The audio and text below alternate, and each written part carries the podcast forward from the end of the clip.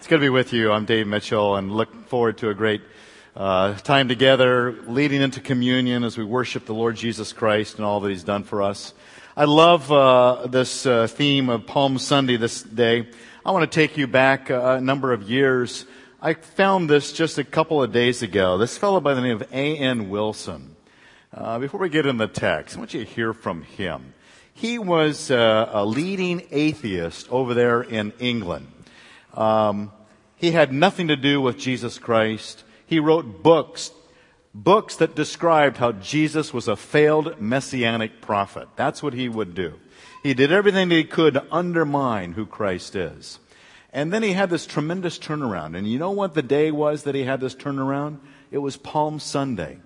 He actually went to a church service on Palm Sunday. And God spoke into his life in an amazing way.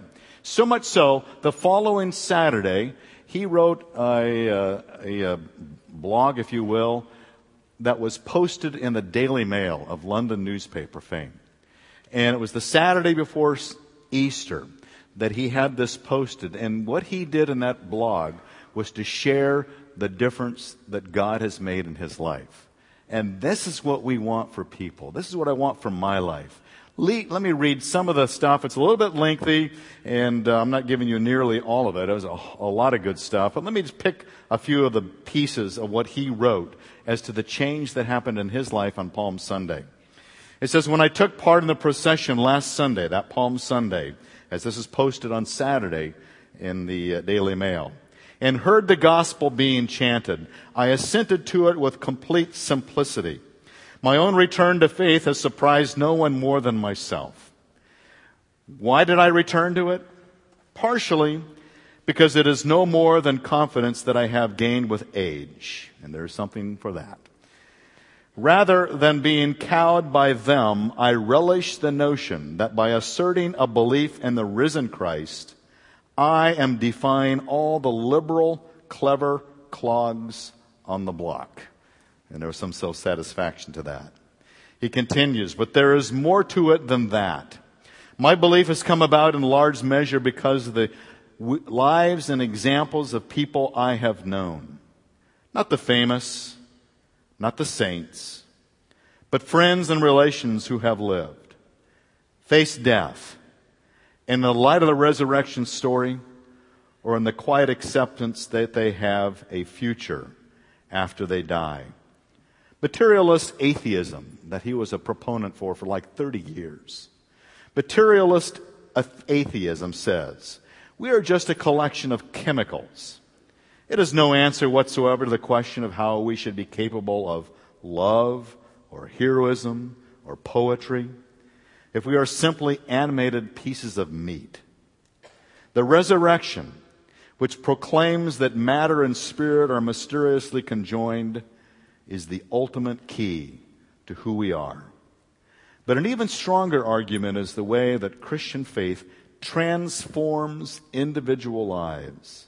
The lives of the men and the women with whom you mingle on a daily basis. The man, the woman, the child next to you in church tomorrow morning as they projected that Easter Sunday morning. I love those words.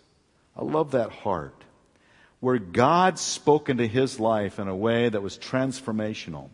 Not just through an intellectual argument where if I can out argue you and I can make you shut up because I have a better argument than you, that somehow I can convince you that you're wrong and I'm right and so therefore I win and you lose.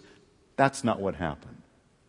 What happens is that this man, Wilson, this atheist, began to look at people who followed Jesus, not the famous, not the saints, but friends and family where transformation had occurred. And he said, There's something attractive about what God's doing in your life.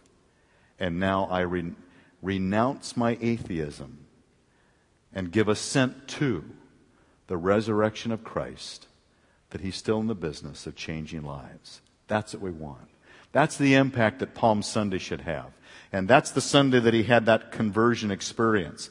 And I want to read from the text of Jesus entering into that city, Jerusalem, and we're going to hear four ways that it should impact us. And our plans and our praise and our pain and then in our peace. Those are the things that we want to take away from this great passage. In Luke chapter 19, I want to read the text. You're welcome to read along with me. In your own Bible, if you don't have a Bible, there's a Bible on the chair rack in front of you. I encourage you to take that and read through it. This is the Sunday. It's recorded in all four Gospels Matthew, Mark, Luke, and John.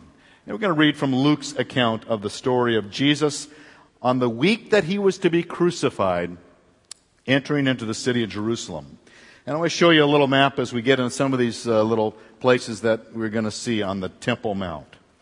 Luke 19:28 says this, And after he had said these things, he was going on ahead, going up to Jerusalem. And when he approached Bethphage in Bethany, near the mount that is called Olivet, he sent two of his disciples. And the map you can see Bethany, the, probably the location that it was in those days. That's about a mile and a half to Jerusalem.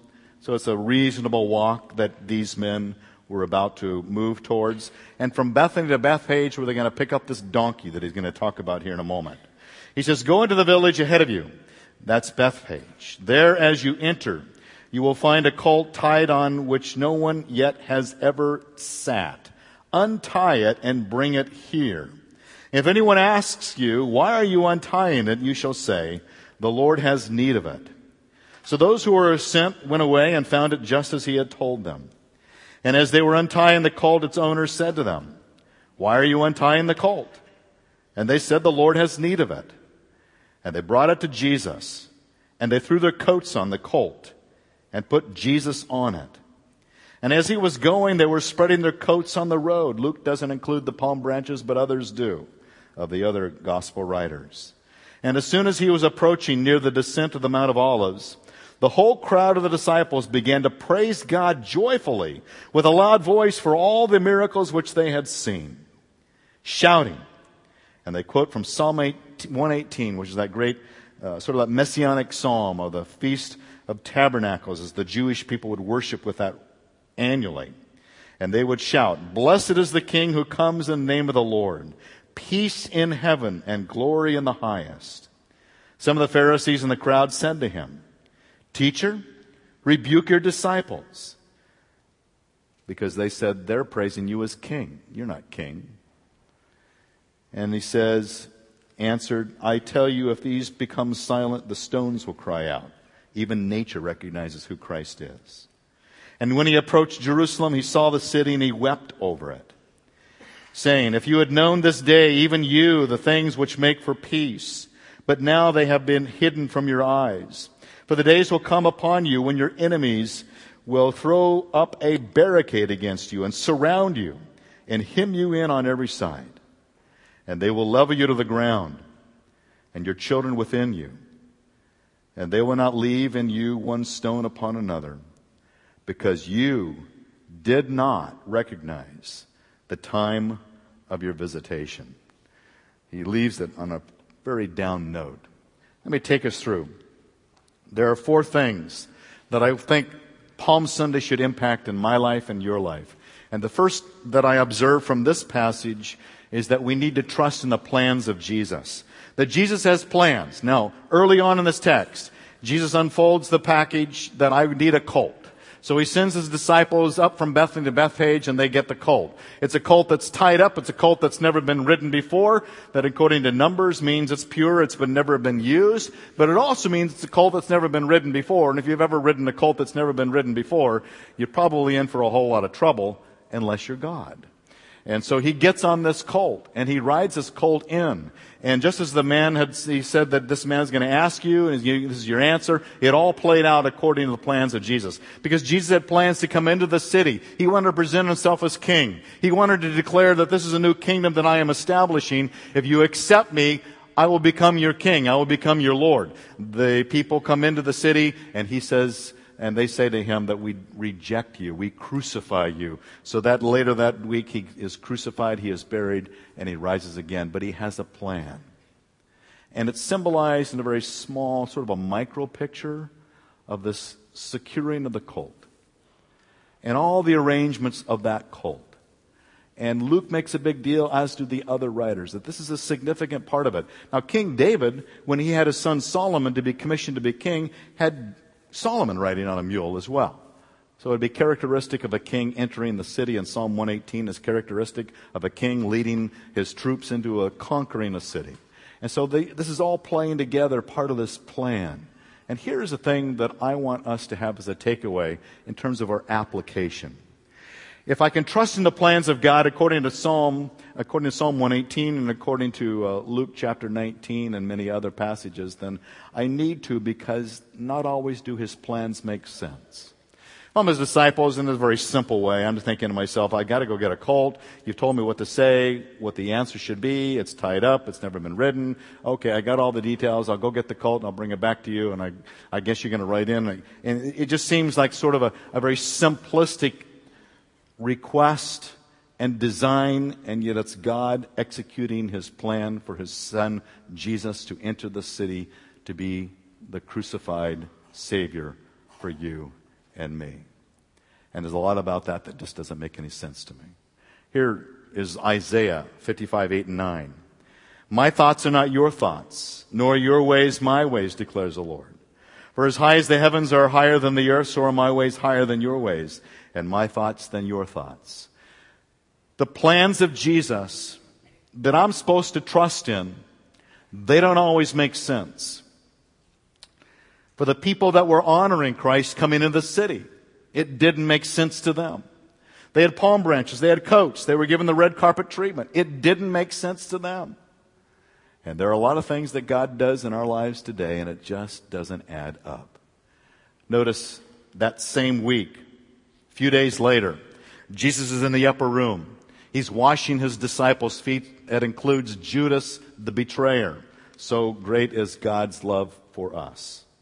And then he poured out water into the basin and began to wash the disciples' feet, Jesus did, to wipe them with a towel with which he was girded. So he came to Simon Peter and he said to him, Lord, uh, you do not wash my feet. And Jesus answered and said to him, and here's this key phrase that, that is, should echo in our hearts and our minds constantly when God does things that don't make any sense. Jesus says to him, and he says it to us, what I do, you do not realize now but you will understand hereafter. That's a great phrase. There is so much that God does now that I do not realize what He's doing. But later, He'll suddenly bring it into focus. There is so much about the plans of Christ that He asks me to trust in that simply do not make sense. That I can't see clearly what He's doing. And yet He says, trust me and I'll bring it into focus. Now, let me illustrate.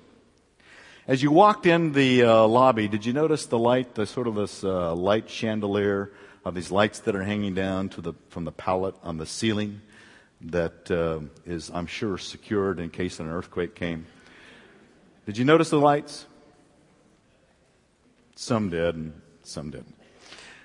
Well, let me show you these lights. Here are the lights. They look like a bunch of lights. And first time I saw those lights, in fact, a number of times I'd walk by those lights and I would say, well, that's nice. A bunch of lights hanging down from the ceiling. I just hope I don't hit my head on one of them. And uh, now we have to walk around them. And so that, that's how shallow I am. Because I see these lights as just a bunch of random lights that are hanging there. But in point of fact, there is a design. And simply because I can't see the design, doesn't mean there's no design. It's my failure to see what is already existing. Let me show you. As you look at those lights and you get in the right spot, it actually comes into focus. And you see the name Jesus. So much of life looks like random, scattered events circumstances, cancer, broken marriage, children that won't turn out the way I hoped, jobs, relationships. And they just look like random, chaotic, confusing, unplanned, unscripted circumstances that I can't trust God with.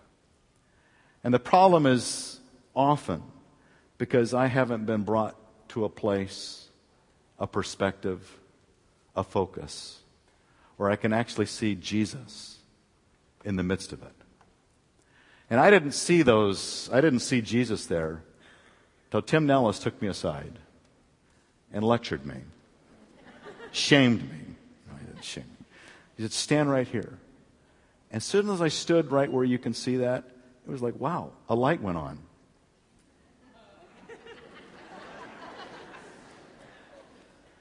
And then he held up his cell phone. That's where you can see it the best. And I looked at it through his cell phone and said, Wow, Jesus is there. I didn't see that. And you know what a lot of us need?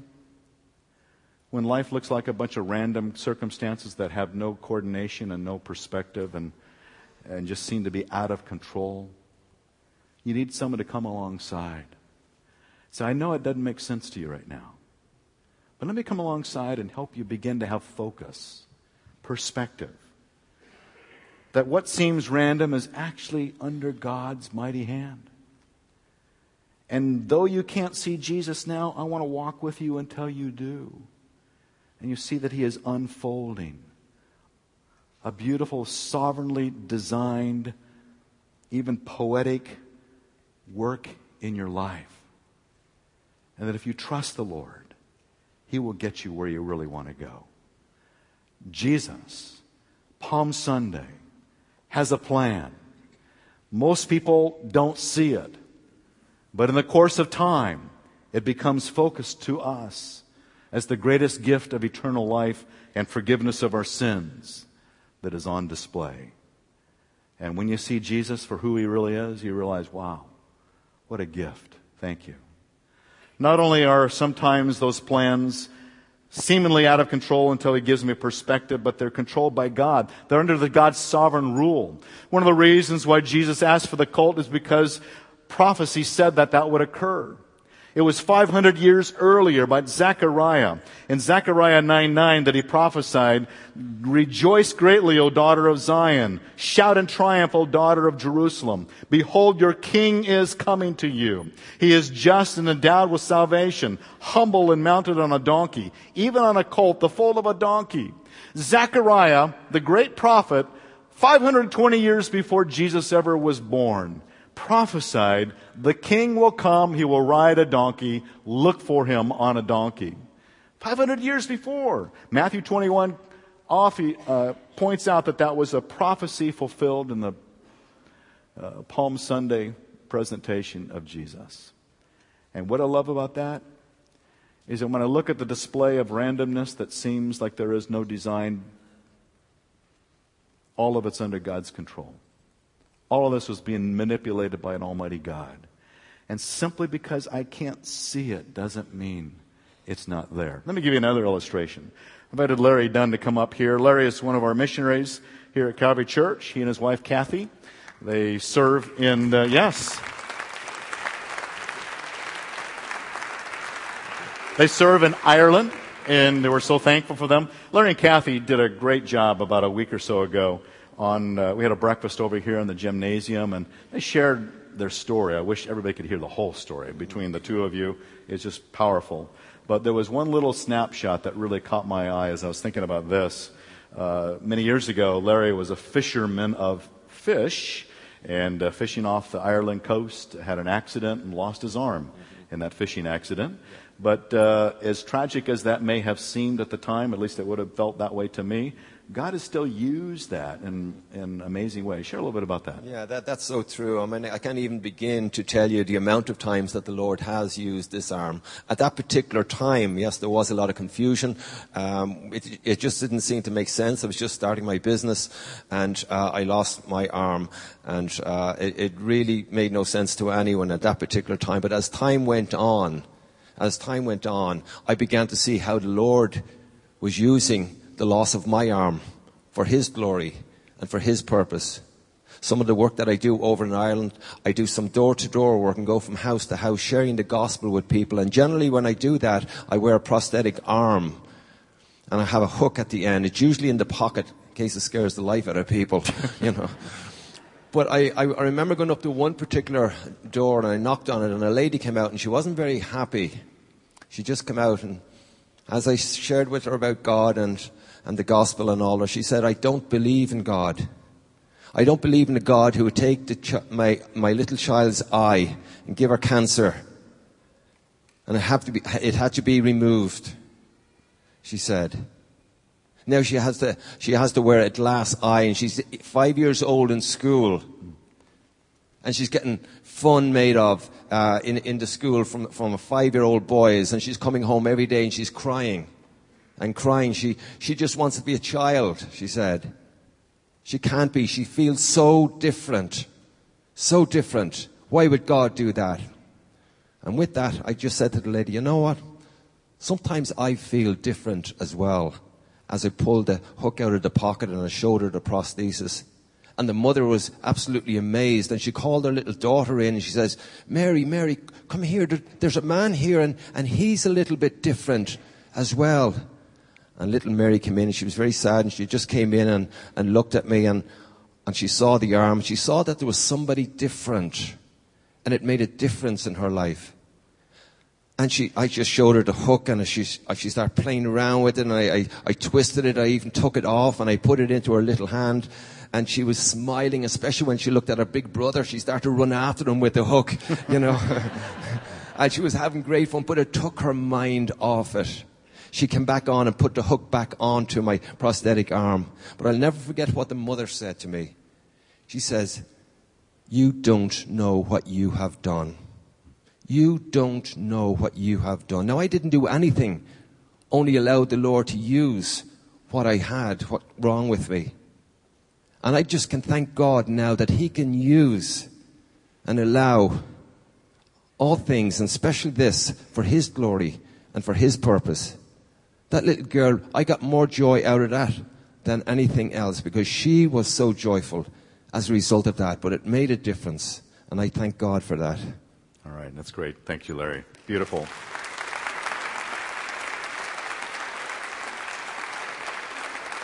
There are countless stories. Many of you have stories as well. Trusting in the plans of Jesus, even when they don't make sense, but they're all under God's sovereign design. And at some point, they'll come into focus and begin to make sense. It's a beautiful part of Palm Sunday. The second part of Palm Sunday is this authentic worship and praise of Jesus Christ. As Christ comes in, we see them throw on the palm branches, their coats, they're excited. They're, they're thrilled. They're quoting Psalm 118, as I said. This great psalm that they would quote every year, the Feast of Tabernacle. They love this psalm. They saw Jesus as the King coming in to save them.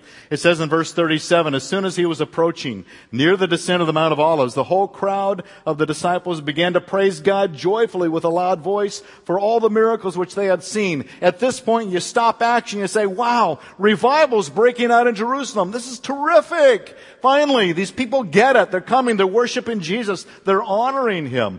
The sad, tragic part of this is that it's not anything of what God wanted happening. It's not what God had designed. Uh, the people, as you examine their hearts, you begin to realize there were two motives behind their praising Jesus. Motive number one, we see Jesus as the king who's going to establish the Davidic kingdom. The King David kingdom that once was. They want the good old days when David was in charge. They want that kingdom back. The problem in those days is that the Roman rulers were having the power play over all of them. They were oppressing the Jewish people. And they had to acquiesce and pay taxes to the Roman government. They didn't want Roman oppression. And so they see in Jesus, we're going to praise you, Jesus, because you're coming in the name of the Lord. You're coming to establish your kingdom, as the other gospel accounts tell us. And so what these people said, I will praise you, Jesus, when you do for me what I want you to do for me. And when I get out of you what I want to get out of you, oh man, I'm all over praising you. But Jesus, if you're not doing what I want you to do, I'm not going to stand there. In fact, a few days later, you didn't do what I wanted you to do, so I'm out there shouting, crucify him. That's what's going on. And it was days later these people showed their true colors. And they said, we'd rather, have Barabbas, a murderer, than this Jesus that we thought would be our king. So they retract their praise. And it's discounted. Second thing that happened in this verse, the very last phrase, the whole crowd of the disciples began to praise God joyfully with a loud voice Why did they praise God joyfully with a loud voice? As Luke records the motive for all the miracles which they had seen. I love to praise God when He does what I want Him to do.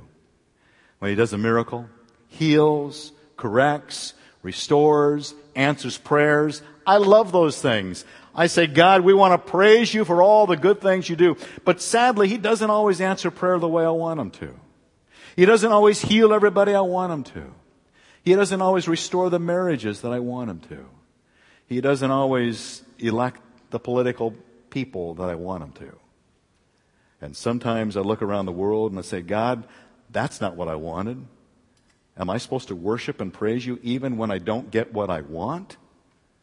Well, Jesus says, yeah, you are. A second lesson that is a takeaway from Palm Sunday is that we need to be people of authentic praise.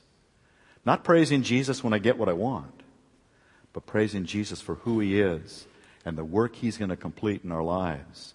Some questions I ask myself. Do I come and praise him and give thanks to him and honor him and tell people how good he is because he fulfills my desires? Because he makes my life more comfortable? Because he satisfies my temporal needs here in this world and I don't really care about the eternal spiritual needs of my heart, like forgiveness of sins and reconciliation with God and a heart that is in communion with a holy God? Do I care about what's only important for me? Or is my priority of praise all about what's important to Him?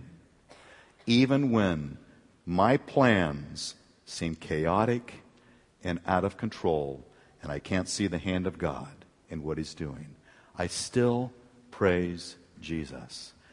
Third point, I need to have a point of understanding about the pain of Christ. When Jesus came into the city, after all the hoopla of praise and adoration and excitement and people joyfully shouting. It was a tremendous, I guess I said, a spirit of revival taking place. And then Jesus brings him on a downer. You notice that it says in verse 41 when he approached Jerusalem, he saw the city and he began to weep. Well, wait a second. We're praising you, Jesus. Why are you weeping? You shouldn't be weeping. You should be rejoicing. We, we finally love you because we think we're going to get what we want from you. But Jesus wept. Why did he weep? Goes on and says in verse 43, For the days will come upon you when your enemies will throw up a barricade against you and surround you and hem you in on every side. And they will level you to the ground and your children within you and, and they will not leave in you one stone upon another because you did not recognize the time of your visitation. You ever been to a party and everybody's telling you how great you are and they want to celebrate you?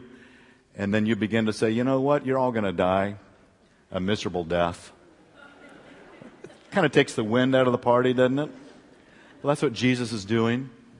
They're saying, Jesus, we think you're great because all the miracles you did, you're going to bring a new kingdom in. And Jesus says, well, you know what?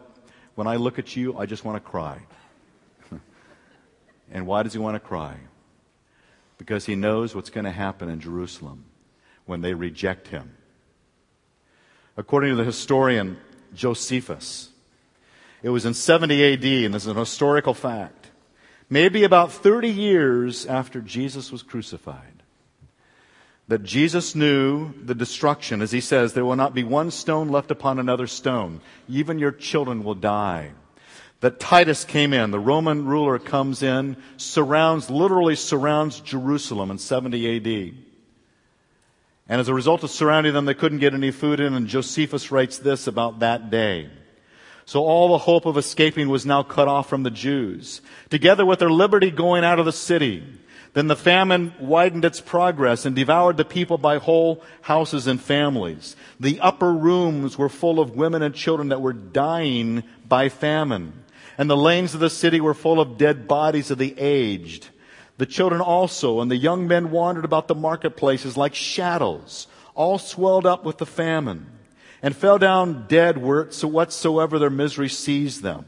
As for burying them, those that were sick themselves were not able to do it, and those that were hardy and well de- were deterred from doing it as well by the great multitude of those dead bodies, and by the uncertainty there was how soon they should die. Themselves, for many died as they were burying others, and many went to their coffins before that fatal hour was come. Yeah, it's a downer. Aren't we supposed to be up and praising Jesus?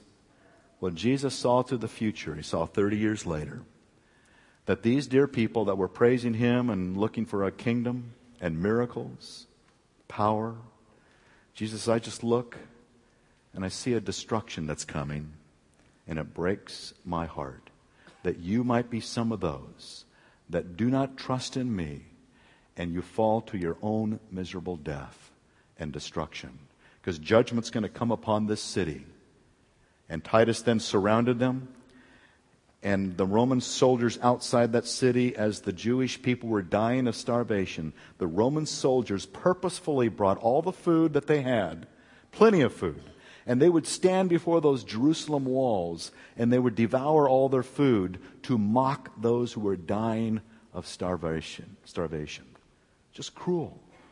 Some of the Jewish people would try to escape from the city. One of the ways that they would escape, because they didn't have checkbooks and debit cards, they swallowed all their gold and their gold jewelry. And they would try to run out so they could later retrieve those things. But when they tried to, re, uh, to run out, the Roman soldiers would capture them and dissect them and remove the gold and the valuables inside their intestines. That, that is what Jesus was looking at. That is what Jesus was predicting. That is what Jesus is telling them is coming. Even as they surround him with praise, in the heart of Christ, he saw nothing but brokenness and sad because there's a judgment coming. Now, how is that relevant for you and for me?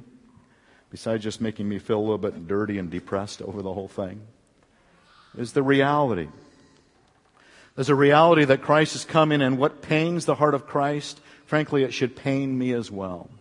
As much as I just want to celebrate and just sort of pretend as though there is no reality of judgment someday, I just want to pretend like it's never going to happen and we're all going to live happily ever after and there is nothing that I need to fear into the future that God would do for those who reject Jesus Christ. As much as I just want to embrace that and say, yeah, that's, that's who we are, I turn a blind eye to the reality of what Christ saw and that He still sees into the future, that you and I need to enter into that pain of Christ where I understand the broken heart of God that brings tears to His Son Jesus over those who reject Jesus and pay the price of a judgment that is yet to come. That's not popular. We don't hear that a lot said because most of the world rejects it out of hand doesn't want to hear it. Most churches don't want to hear it. Most preachers don't want to preach it, but it's a reality. And as Christ looked over the city of Jerusalem, even as they praised him, he wept over that reality.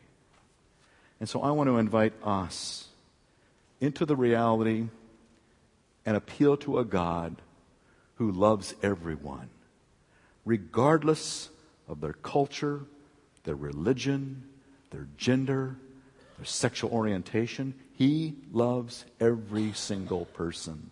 And when Jesus died on that cross, He died to bring redemption and healing and restoration and reconciliation to be made right with God. And I want to pray for those people. The people that Jesus wept over, Lord, I want to weep over them. And I want to appeal to you that you would bring your grace to them as you brought it to me. So I want to stop. And I want to invite you to pray for those that you know that the tears of Christ feel that pain of lostness. And that perhaps this would be the week you would invite them to next Sunday as we do celebrate the resurrection of Jesus and what he can do for a person's life. As he did for the atheist Wilson, he can do it for your friend. I want to just stop. In the quietness of this moment, would you pray and pray for God's grace to touch lives who desperately need a loving Savior, Jesus Christ? Let's pray.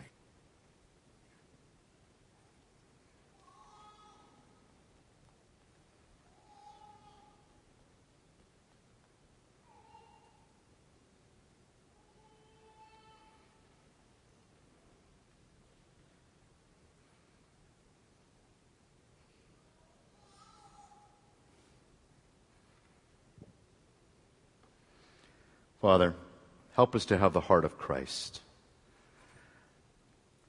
When he sees a world that is dying and lost without Jesus, Lord, help us to enter into that same loving reality that those that we work with this week, those that we live next door to, those that we share the gym with, those that are in the cubicle next to ours, those that are in the classroom in the seat next to mine.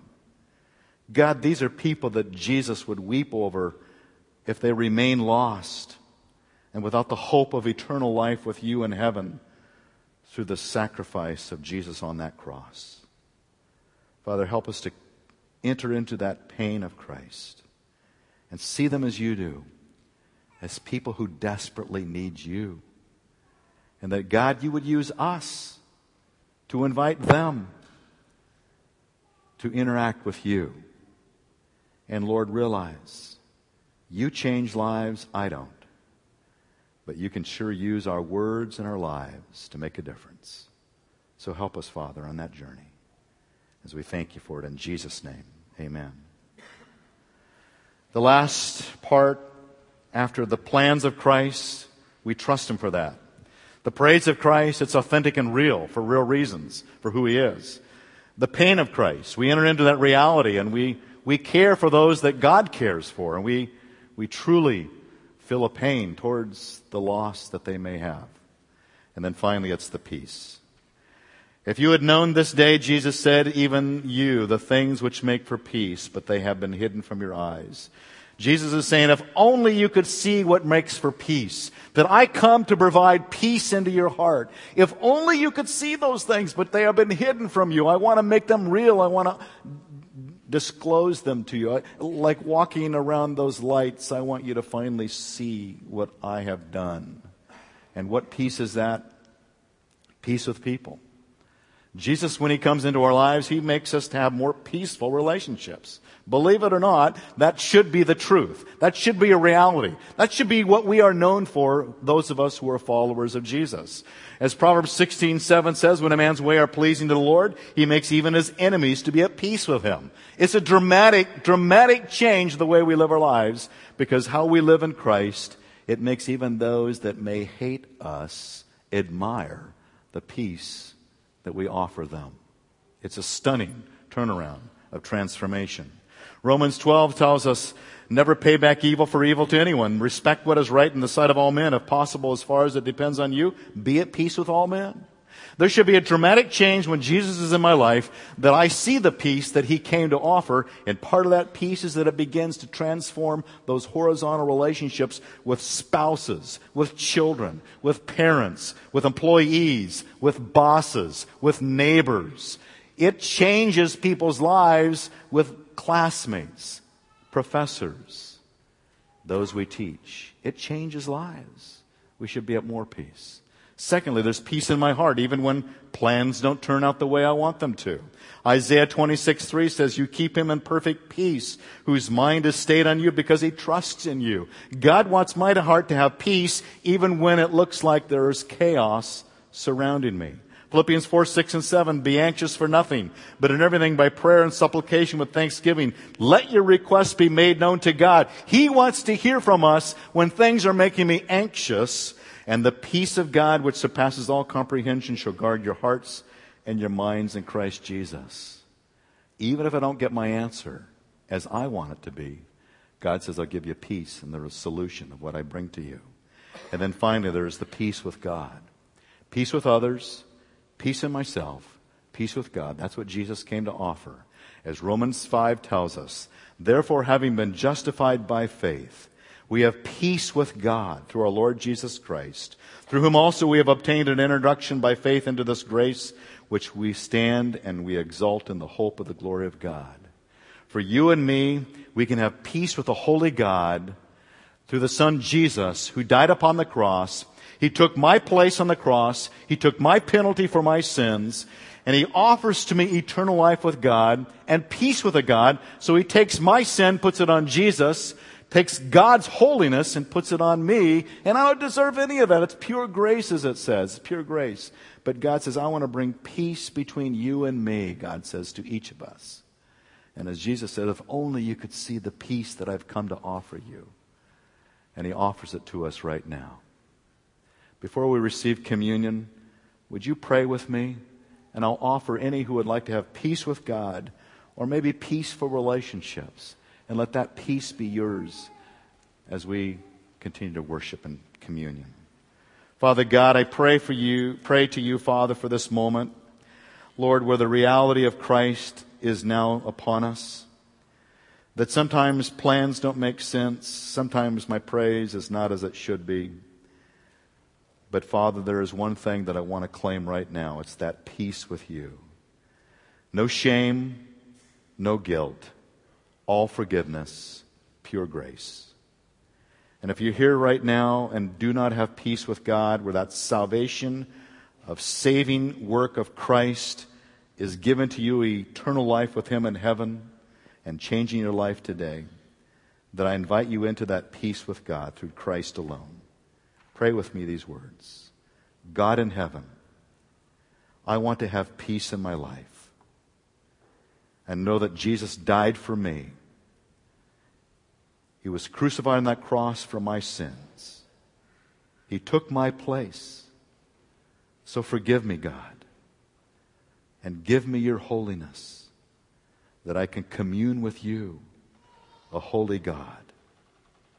On this Palm Sunday, change my life and give me your peace.